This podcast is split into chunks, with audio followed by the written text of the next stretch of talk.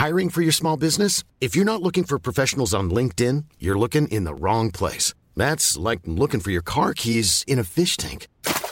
LinkedIn helps you hire professionals you can't find anywhere else, even those who aren't actively searching for a new job but might be open to the perfect role. In a given month, over 70% of LinkedIn users don't even visit other leading job sites. So start looking in the right place. With LinkedIn, you can hire professionals like a professional. Post your free job on linkedin.com slash people today.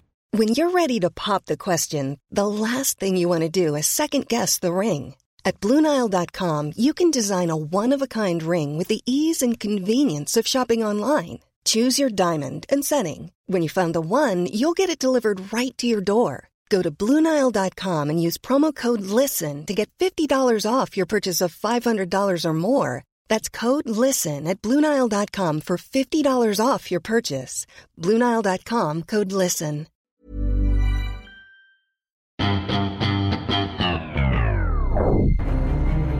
Police now say they have a suspect in the case. Let's go to han var ute på en motionsslinga och eh, kom inte tillbaka eh, på avtalad tid. One concern the police obviously has is that six months on, the flow of som misstänks för mord på en kvinna i Frankfurt 1992. Någon har blivit knivhuggen uppe på NK på Filippa K. Vi behöver ambulans hit med en gång. Sex år efter att han mördade och åt upp delar av sin flickvän så förbereder sig Skara-kannibalen Isakin Drabbad för framtiden. I egeninspelade klipp som publicerats på Youtube så säger han att han just nu inte känner sig manad att döda igen. Och samtidigt beskriver han sig själv som en antimänniska. Han uttrycker också att han hatar alla förutom några få människor i världen. Enligt honom själv så rör han sig i omgivningarna runt sin vårdinrättning Karsuddens sjukhus utanför Katrineholm när han spelar in. Den 12 november 2010 så får operatören på SOS Alarm ett samtal vid sextiden. Och det är då Jimmy Jonsson som berättar att han har eh, ja, mördat sin flickvän. Han berättar också att han har huggit av huvudet på flickvännen och eh, erkänner då de här kannibalistiska inslagen. Men även fast han låter liksom väldigt sluddrig och personer som tar emot det här samtalet på SOS tycker att det låter som att han är rejält drogpåverkad. Så eh, säger han själv att han bara har liksom druckit lite grann. Men eh, han vidhåller ju då hela tiden att han, han ringer då för att han inser att han har gjort någonting galet och att han är en fara liksom, för allmänheten. Men han berättar också liksom sin hemadress och han säger att han vill ta sitt straff. Men sen då när här larmpersonen säger ja men då skickar vi över någon och sen ja men jag ska, ska jag vara ärlig så har jag vapen här så ska de skjuta mot mig så skjuter jag tillbaka. Okej. Men eh, en stor, en stor polisstyrka skickas direkt dit och en, han sitter och pratar med den här larmoperatören som håller honom lugn och kvar i luren. Sen håller också får honom att klä på sig och förbereda då sig för polisens anstormning. Så håll dörren uppblåst säger den här larmpersonen. Så att när de kommer in så eh, står han med händerna bakom ryggen. Redan Och- förberedd. Precis, liksom. helt medgörlig. Men ska vi ta och titta tillbaka lite på eh, Jimmys uppväxt för att försöka se hur en från början vanlig pojke kan utföra ett sånt här helt vansinnigt mord. Och det som jag tycker är det mest, ska jag säga, bestialiska i hela den här historien är att han efter han har mördat henne skär bort en bit av underarmen och låret. Går till köket där det avhuggna huvudet står. På bänken. Ja. Mm. Så att han, ja du förstår, som att jag satt här med ditt huvud nu. Ja. Mm. Han tar fram stekpannan, häller i en klick smör, pepprar och saltar. Precis som att det vore liksom vilken lördagsmiddag som helst. Eh, tar också en liten bit hasch, en litet, litet haschblad. Och sätter sig Och ner. dekorerar måltiden. Precis. Och han eh, berättar också för förhören att han alltid har drömt om och velat veta hur det skulle smaka och liksom käka en böff av en människa. Jimmy Jonsson växer upp med sin mamma och pappa. Pappan försvinner ur bilden efter två år och mamman kämpar på bäst hon kan. Eh, när Jimmy är åtta år så träffar hon en ny man som är ett riktigt, ja vad ska jag säga, ett riktigt så kallat praktärsle. Han eh, dricker alldeles för mycket och eh, har en fäbless för porr som han eh, då tittar på hela dagarna. Fan vad det här är genomgående. Barnporr. Barnporr kollar Det är, pappan hans, på. det är hans fäbless. Han slår mamman regelbundet och man tror också även då Jimmy. Ja, och eh, så här har han det då tills mamman eh, till slut lämnar den här mannen då när Jimmy är 15. Och hur, hur länge hade de bott ihop då? Sen han var åtta år. Oj. Mm. Mm. Vidriga år också att få uppväxten präglad på det sättet. Precis. Så här händer ju det som händer för många barn att det finns ju ingen spegel utan saker och ting som är högst nor- onormala normaliseras. Mm. Misshandel, porr, barnporr, alkoholism. Och eh, det är inte säkert att det fanns någon i hans närhet då som kunde på något sätt finnas där som stöd. Nu ska man ju som. inte spekulera för mycket för vi vet ju inte allt om Jimmy men man kan ju tänka sig att utifrån de förutsättningarna givna kanske man inte heller är eh, helt, eh, vad ska man säga, man kan, kan nog lätt vara ganska udda i klassen och kanske också får inte helt lätt i skolan. Precis.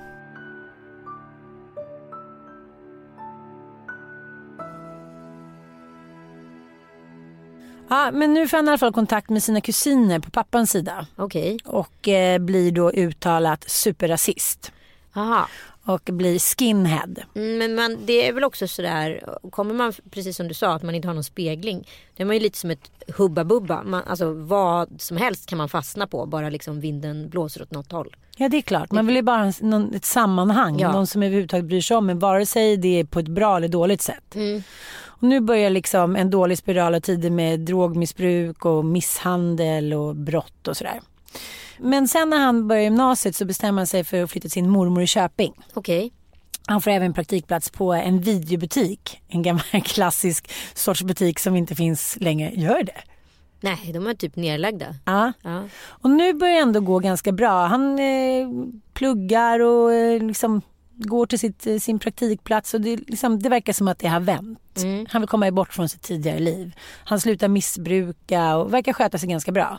Sen när vi 17-18-årsåldern då träffar han en tjej som eh, blir gravid. Och de får liksom barn när han är 18. Oj, ja, det är Mm. tidigt i livet att få ett sånt ansvar också. Ja, och särskilt när man har vuxit upp i en sån trasig uppväxt så kanske det är svårt att axla rollen som pappa när man är 18 år. Trasig, den är komplett dyssig. Ja, precis. Mm. Eh, ja, så att, eh, då får han och hans dåvarande flickvän en liten flicka och han hamnar återigen i missbruk och brott och den här onda spiralen. Men till slut så blir han dömd till kontraktsvård och eh, det är där de då nystar fram att han har ADHD. Mhm. Och då får han ju narkotikaklassat preparat som de flesta får. Ja. Och han säger redan då så här, nej jag, kommer inte, jag klarar inte av det, jag kan inte ta sådana preparat. Jag behöver psykiatrisk hjälp, jag behöver prata med någon och sådär. Och det här är ett återkommande inslag i hela hans liv fram till det här mordet. Att han inte får den hjälp han behöver fast han faktiskt ber om den. Bara två veckor innan han mördar Helle så har ju Helle sagt till honom att jag är så rädd för dig, jag märker det. Du blir liksom två olika personer. Den här aggressiva, hetsiga och sen så vänder det. Du måste, liksom, eh, du måste liksom söka hjälp för det här. Och i början blir han superaggressiv och liksom sårad och hit och dit. Men sen så ringer han och söker hjälp. Men tre veckor efter mordet får han sin, sin, första, liksom, sin första tid att få hjälp. Så att han, eh, han återkommer ofta till det att han tycker att han aldrig har fått den hjälp han har bett om. Mm. Utan han har liksom åkt in och ut på olika psykiatriska kliniker och det är också där han träffar Helle. Men det är också om man kollar på Mijailo Mijailovic som mördade Anna Lind. Det, var ju, det är ju lite samma story, story där också. Någon som har så här sökt hjälp för att man vet själv på något sätt att man är en fara för samhället. Och sen så när man inte får den hjälpen då blir man hela tiden bekräftad i att man är en fara för samhället och då vill man också göra liksom reträtt på det där på något sätt. Att man säger nu jävlar ska jag visa dem. Att, Att, ja. att jag hade rätt. Mm. Och så ser man inte konsekvenserna av det. För man är så in i sin egen lilla bubbla. Vilket jag på ett sätt har lätt att tänka mig. Och på ett annat sätt så är det helt jävla sjukt. Men det blir som att det blir liksom predestinated att man gör det till slut. Ja, alltså man, man tror att man har det som, får det som ett kall. Men, men det är snarare slumpen som avgör. Mm. Och det säger ju Jimmy också när polisen kommer att han han säger att han inte minns någonting utav själva mordet. Som att han har stått liksom vid sidan om och sett allt det här ske. Mm. Och sen är det som att han vaknar upp ur en ond mardröm och så visar det sig liksom när han tittar runt att det inte är någon mardröm. Det tror jag inte på. Det tror jag är en konkret efterkonstruktion för sig själv och för kanske familj. Att, eh, ja, att det inte ska låta så hemskt. han träffar i alla fall eh, fembarnsmamman Helle Kristensen på psyket. Mm. Och eh, enligt vad han säger då så har hon på liksom ett lamt sätt ungefär försökt ta sitt liv men blivit räddad. Okej. Mm. Och eh, när man pratar då efter mordet med Helles föräldrar och hennes syster Britt och de runt omkring och hennes exman så återkommer de till att hon Liksom, all, hela hennes liv har alltid varit kantat av problem. Eh, hon har haft problem med sin ekonomi och eh, allt liksom blivit vräkt eh, hundra gånger från olika bostäder för att hon inte betalar hyran. Och eh, hon har fem söner som hon också har blivit av med en efter en. Liksom, som Ja, hon har sociala- inte vårdnaden. Nej, Ja. inte av något av barnen. Mm. Så att hon har det liksom trassligt. Eh, det är uppenbart också att hon har blivit beroende av starka mediciner och piller. Mhm. Eh, hon har liksom längre tid bott hos sina tidigare pojkvänner och inte har någonstans att bo och hon har tagit liksom stora, stora lån i sina, liksom, sina söners namn. Så att när hon då träffar Jimmy så är hon ju på något sätt i en beroendeställning. Hon har blivit av med sin lägenhet men det säger hon inte till Jimmy. Ja, okej. Mm. Så att, eh, ja men efter det halvhjärtade försöket då som Jimmy uttryckte det så börjar de eh, träffas. De byter telefonnummer och träffas utanför hemmet. Och det är ganska stor åldersskillnad på dem. Så. Ja, eh, han är då 32 och hon är 40. ja, det var inte mer? Nej. Nej, okej. Mm. Nej. Men de blir kära. Eh, Liksom, kärleken finns överallt och eh, ja, även fast han är aggressiv och hon märker av den här personlighetsförändringen och det så, så känner de båda två att de vill satsa på en framtid tillsammans. Mm. Och där de då ska försöka öppna en eh, tatueringsstudio. Mm. Han har också tatuerat hennes syster Britt, en ängel på armen. Oj. Ja. Ja, som hon bara är så här, ja, den största förnedringen. En liten passus där. Vad så har Britt gjort med den tatueringen efteråt? Vet man det? Ja, nej hon har kvar den. Hon har det? Ja. Eh, hon säger själv att hon skulle vilja sudda bort alla minnen av den här eh, mördaren men det finns ju väldigt påtagligt kvar i form av den här ängen som då eh, Isak har tatuerat på hennes arm. Hon säger så här, efter det som hände så kändes det som ett ärr för livet som jag bara önskar att jag kunde slita bort. Men man kan väl ta bort det? Ja, det går ju. Ja, kanske. Kanske lite dubbelt i hennes fall. Ja. Eftersom det ändå är någonting kopplat till hennes syster på något sätt. Ja, eh, till slut så flyttar Helle in eh, hos Jimmy och det blir ett väldigt, väldigt turbulent förhållande. Eh, hon har ofta blåmärken och märken som hon inte ens liksom, försöker bortförklara. Och hon flyttar hem till sina föräldrar och till sin syster och det är liksom ja, en evig turbulens och alltid varit.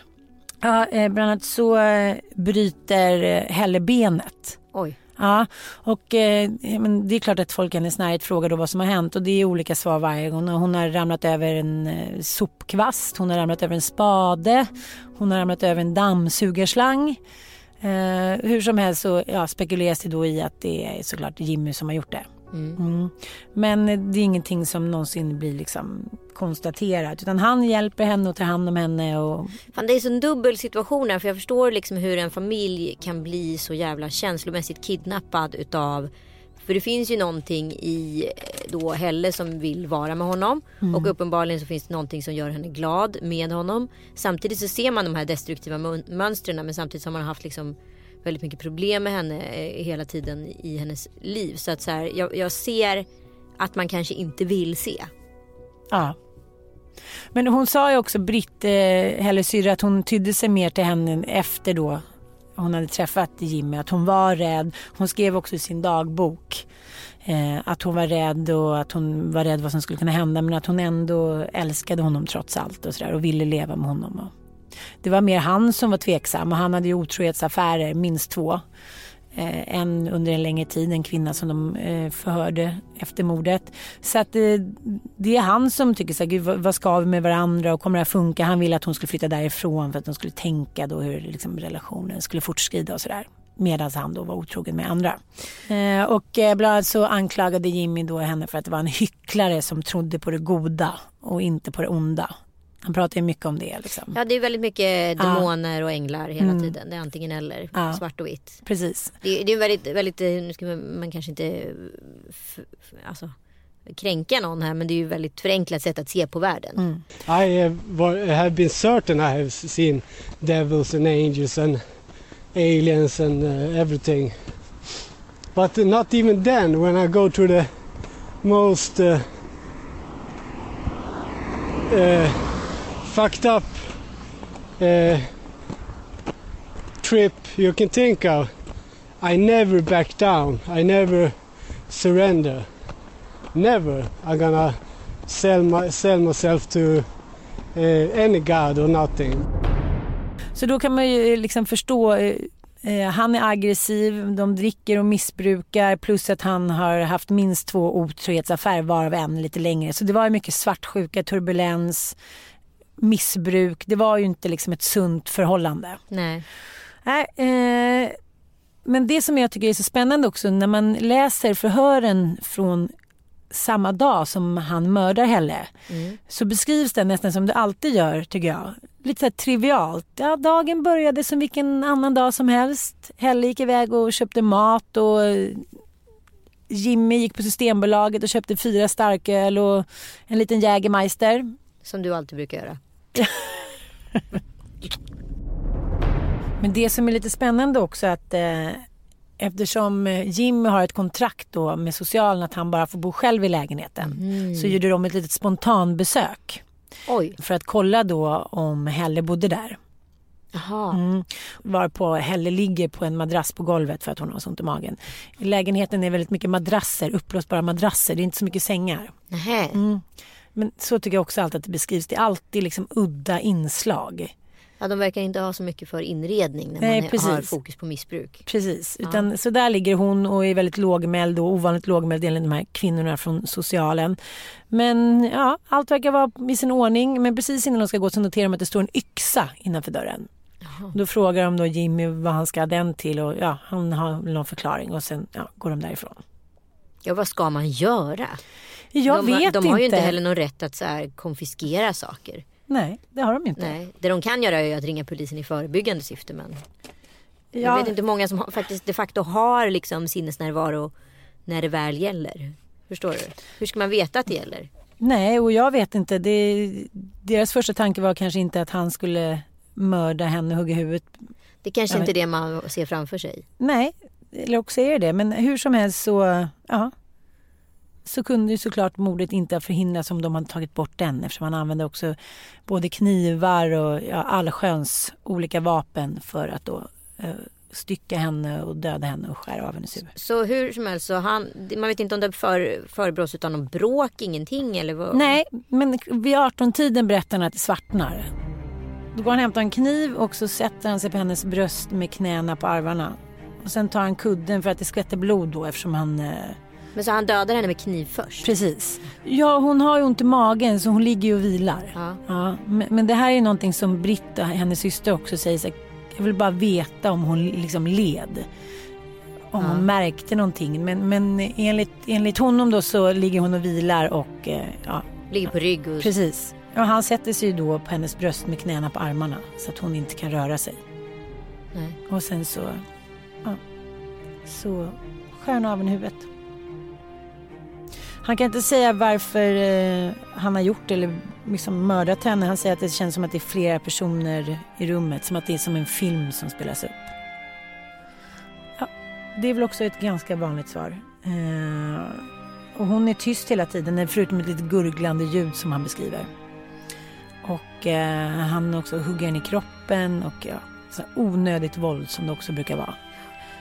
Galen, galet raseri som man inte riktigt förstår var det kommer ifrån. Det är som man säger efteråt, så här, jag vet inte varför jag gjorde, jag älskar ju henne och älskade henne och vill ha en framtid för henne. Han säger att det bara svartnar. Ja men så plötsligt slutar då gurgelljudet som han då beskriver det och då inser han att hon är död.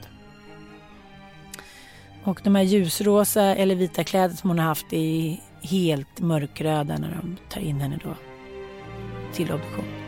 Sen så hämtar någon form av fogsvans då för att han ska försöka ja, Avlägsna huvudet precis. från kroppen? Men det går inte så bra så då går han och hämtar den här yxan. Okej. Mm. Och sen ställer han då eh, yxan på diskbänken i, eh, i köket helt enkelt. Och det här är någonting som polisen eh, noterar när de kommer in att de går runt och tittar och sen så kommer de in i- till ett rum anslutet till vardagsrummet och där hittar de hennes eh, sargade kropp och sen då ser man in till köket och där då så ser man huvudet. Jag kommer ihåg att jag läste, eh, jag, ja, som, som eh, vilken annan person i Sverige som helst så är ju den här typen av brott ändå fascinerande från ett yttre perspektiv. Liksom. Jag kommer ihåg när jag läste det här på tror Aftonbladet Expressen när de hade intervjuat poliserna som var först på plats att det här var det värsta de hade varit med om. Förstå själv att så här, man kommer till en lägenhet, man vet inte vad som kommer mötas, man mötas av. Det har ringt in en person och sagt saker, man vet inte om det stämmer. Nej. Och sen så ska du då ha några sekunder på dig att så här, rannsaka dig själv och, så här, kan, och för, mentalt förbereda dig på att det som kommer vara där inne, det vet vi inte hur det kommer se ut. Mm. Och vi vet inte heller vad som har hänt. Och så möts man av en fullt lemlästad blodig kropp utan huvud. Eh, och sen så står huvudet då placerat på en köksbänk. Mm. Och man får också reda på att offret har blivit uppätet till en viss del. Utav, Som en biff med salt och peppar och ett litet kakaoblad. Utav mördaren. Ja, men nu för att göra det ännu mer horribelt och morbid så eh, när han då avlägsnat huvudet och eh, ja, gjort allt det, då tar han av sig byxorna och har samlag med henne.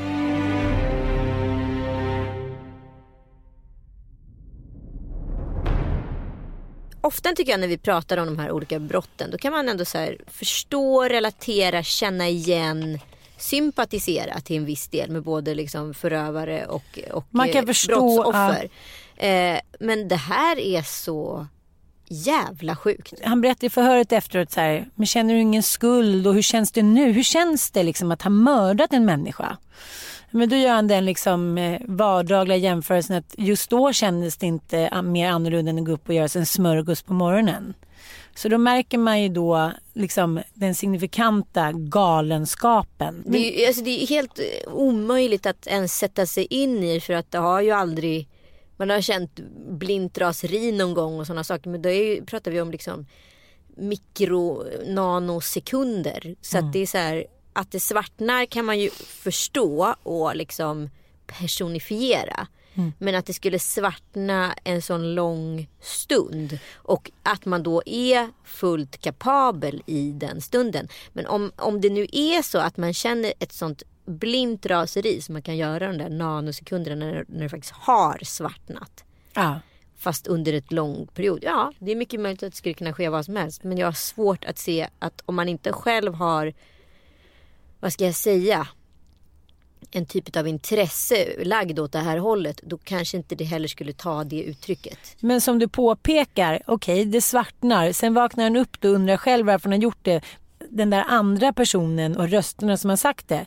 Men jaha, men därifrån till att han så här, skär av en liten bit på underarmen och låret och sen så går och gör sig en liksom måltid. Vadå, är, han, är det svart hela tiden då eller? Ja men det är det jag inte får ihop. Alltså det här blir ju liksom Men, Men vi är ju inte psykiskt sjuka Nej. heller så det är svårt att alltså, men, men han kan inte spekulera i det. Men, men man försöker åtminstone jag försöker åtminstone identifiera känslan för att så här, på någon typ av så här, översätta det för mig själv. Mm. För att, jag kan inte säga, inte rättfärdiga det men liksom ge, alltså förklara vad som har skett. Mm. Och sen när han ringer då, då är han liksom, då är han en rättfärdigens man. Jag vill göra rätt för mig. Det jag har gjort, nu har jag ingen aning om egentligen att jag har gjort, men jag har vaknat upp och nu vill han ta sitt straff. Mm. Jaha, för det är som att det skulle rättfärdiga och förmildra någonting.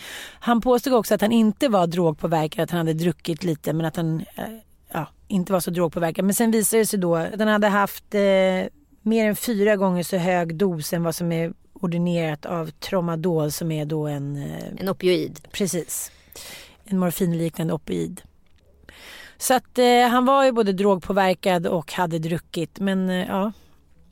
Eh, Det finns egentligen, han har inte kunnat ge någon förklaring och eh, ja. Och det är väl det som också är eh, jobbiga för, eh, för familjen. Ja. Att de får inget svar på varför han gjorde det här och eh, systern då, Britt har försökt få tag på Jimmy, skrivit till honom och eh, ja, försökt kontakta honom på många sätt för att få ett svar. Hur led hon? Varför gjorde du så här? Men han svarar inte såklart. Någonstans finns det väl någon skam. Sen under rättegången så blev han då dömd till LVU. Alltså sluten psykiatrisk vård på Karsuddens sjukhus utanför Katrineholm. Och där har även Christer Pettersson suttit bland annat. Och eh, serievåldtäktsmannen som kallades för Södermannen. Och det som jag tycker verkar vara så otroligt jobbigt för de anhöriga att när man hamnar inom psykiatrin så verkar det vara lite godtyckligt sådär. För redan efter ett år så hade han ju permission. Mm. Han har också varit på en sommarpermission då när hans kompis gifte sig. Så varit borta tre dagar och han har en egen lägenhet. Och, alltså som anhörig måste det här vara allvarlig psykisk så vidrigt, så vidrigt, så vidrigt. Sen han dömdes har han vårdats på Karsuddens sjukhus utanför Katrineholm.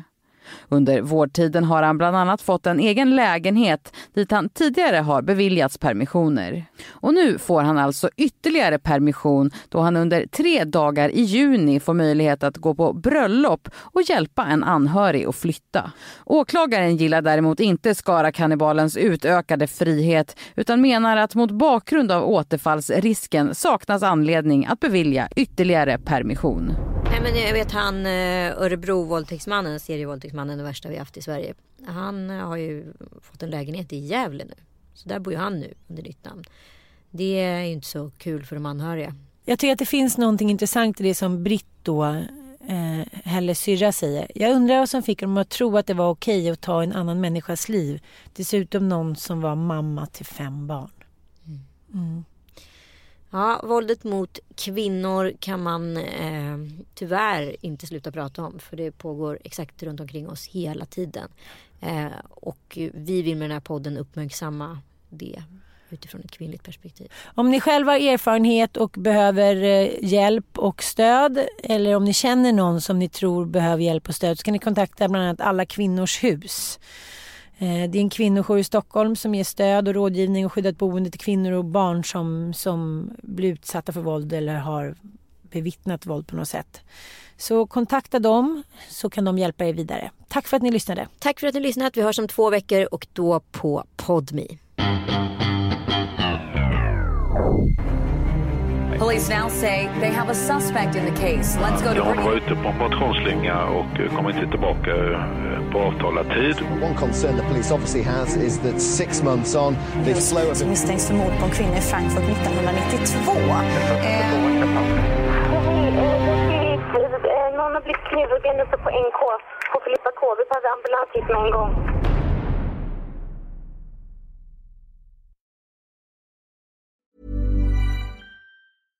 Imagine the softest sheets you've ever felt. Now imagine them getting even softer over time. That's what you'll feel with Bowl and Branch's organic cotton sheets. In a recent customer survey, 96% replied that Bowl and Branch sheets get softer with every wash. Start getting your best night's sleep in these sheets that get softer and softer for years to come. Try their sheets with a 30-night guarantee. Plus, get 15% off your first order at bowlandbranch.com. Code BUTTERY. Exclusions apply. See site for details. Hey, it's Paige DeSorbo from Giggly Squad. High quality fashion without the price tag. Say hello to Quince. I'm snagging high-end essentials like cozy cashmere sweaters, sleek leather jackets, fine jewelry, and so much more. With Quince being 50 to 80% less than similar brands. And they partner with factories that prioritize safe, ethical, and responsible manufacturing. I love that. Luxury quality within reach. Go to quince.com slash style to get free shipping and 365 day returns on your next order. Quince.com slash style.